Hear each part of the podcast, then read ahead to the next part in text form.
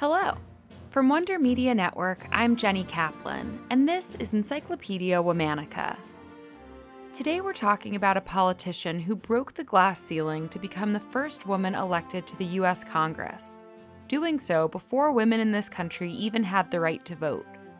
She fought for suffrage and actively opposed war, sticking to her convictions even when they were extremely unpopular. Let's talk about the extraordinary Jeannette Rankin. Jeannette Rankin was born in Missoula, Montana on June 11, 1880, to John and Olive Rankin. Jeannette was the eldest of their seven children. John Rankin was a craftsman, builder, architect, carpenter, and rancher, among other things, and was quite successful, meaning Jeannette grew up in a very comfortable environment. Jeannette would not be the first member of her family to win elective office. John served as county commissioner beginning in 1878. Olive Rankin was a teacher.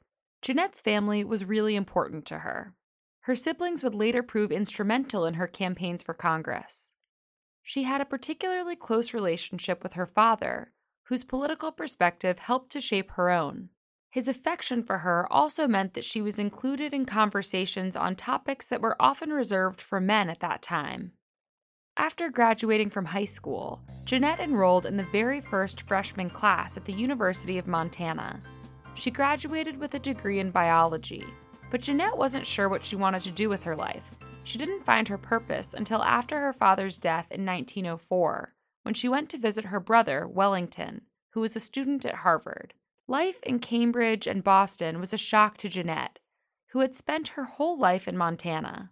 She was able to see inequality more clearly there, and it spurred a desire to get into activism.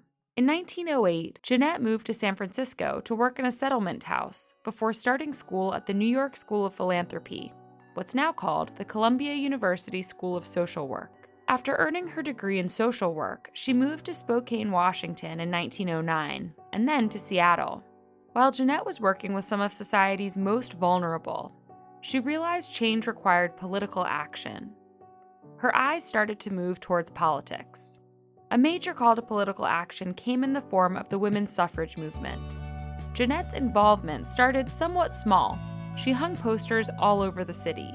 She was so determined with her poster hanging that she earned herself an invitation to take a more substantial role in the organized Washington state suffrage movement. Washington state passed women's suffrage in 1910. Jeannette then took her advocacy back to her home state of Montana, where she was the first woman to address the Montana state legislature. She gave a rousing speech, arguing that women were unfairly subject to taxation without representation. Still, the measure failed. Regardless, Jeannette's efforts were noticed. She officially became part of the National American Woman Suffrage Association in 1912 as field secretary. In that role, she helped to pass women's suffrage in North Dakota and participated in the famous parade organized by Alice Paul on the day before Woodrow Wilson's inauguration. As momentum continued to build, Jeannette returned to the fight in Montana, which became the first state to pass suffrage through a referendum. Her whole family helped with the cause. Jeannette's fight for voting rights was intertwined with her passion for pacifism. As the United States teetered on the edge of joining the First World War, Jeannette believed that women should have a say in voting men off to fight. In 1916, Jeannette decided to run for the U.S. House of Representatives. While women could vote in her home state of Montana, women were still barred from the ballot box nationally. Jeannette's brother was very supportive. He convinced her to take the leap, and her sisters also worked on her campaign. Jeannette ran as a Republican, facing seven opponents in her primary. She used the organizing skills she'd learned in the suffrage movement to activate voters on the ground. She spoke against entering any war, and she advocated for the importance of investing in children, in reference to the fact that the previous Congress had approved significantly more budget to study hog feed than to study children. Jeannette said, If the hogs of the nation are 10 times more important than the children, it is high time that women should make their influence felt. On August 29, 1916, Jeannette was nominated as the Republican candidate for one of Montana's two representative seats.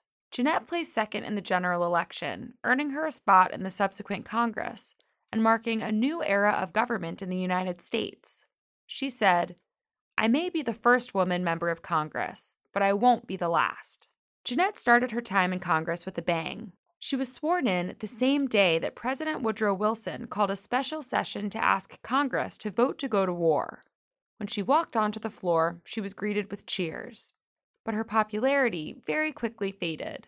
Jeannette was pushed to vote in favor of the war by fellow suffragists, friends, and family who believed a vote for war would serve her political career, and a vote against the war would end it. But Jeannette was nothing if not steadfast in her beliefs. When she finally voted, she said, I want to stand by my country, but I cannot vote for war. I vote no. In response to the vote, the Helena Independent called Jeannette a dagger in the hands of the German propagandists, a dupe of the Kaiser, a member of the Hun army in the United States, and a crying schoolgirl. Still, Jeannette continued to make her mark in office, fighting for women's rights broadly and for those issues most important to her constituents. She advocated for and served on the Committee on Women's Suffrage, continually pushing for a national amendment to assure women the right to vote.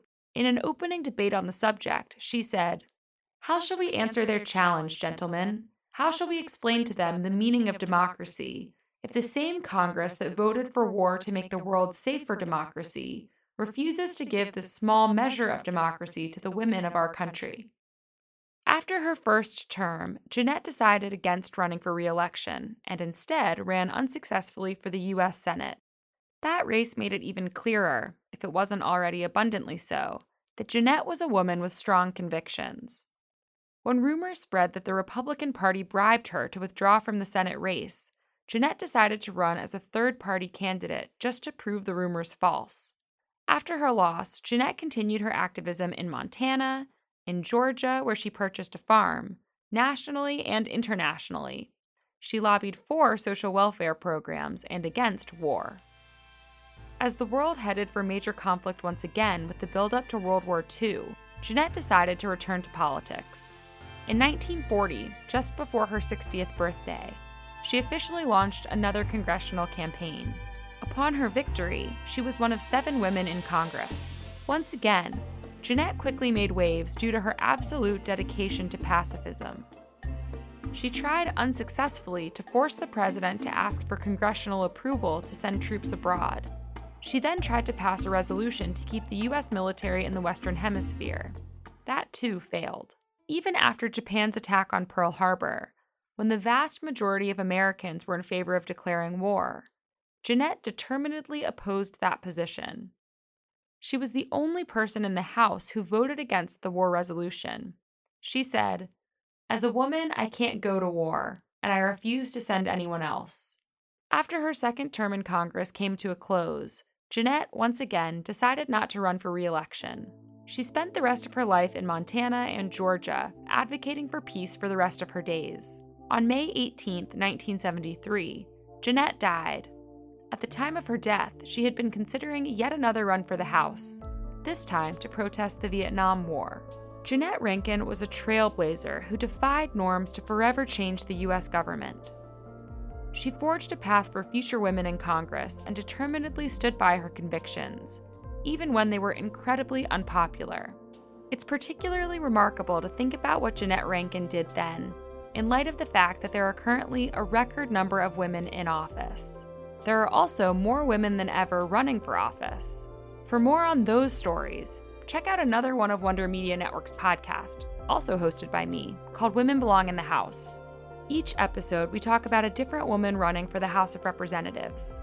On tomorrow's episode, we're going to be talking about a candidate and a race that's quite close to home my mom, Kathy Manning. Here on Encyclopedia Womannica, all month we're talking about politicians. For more on why we're doing what we're doing, check out our newsletter, Womannica Weekly. Follow us on Facebook and Instagram at Encyclopedia Womannica, and follow me directly on Twitter at Jenny M. Kaplan. Special thanks to Liz Kaplan, my favorite sister and co creator. Talk to you tomorrow.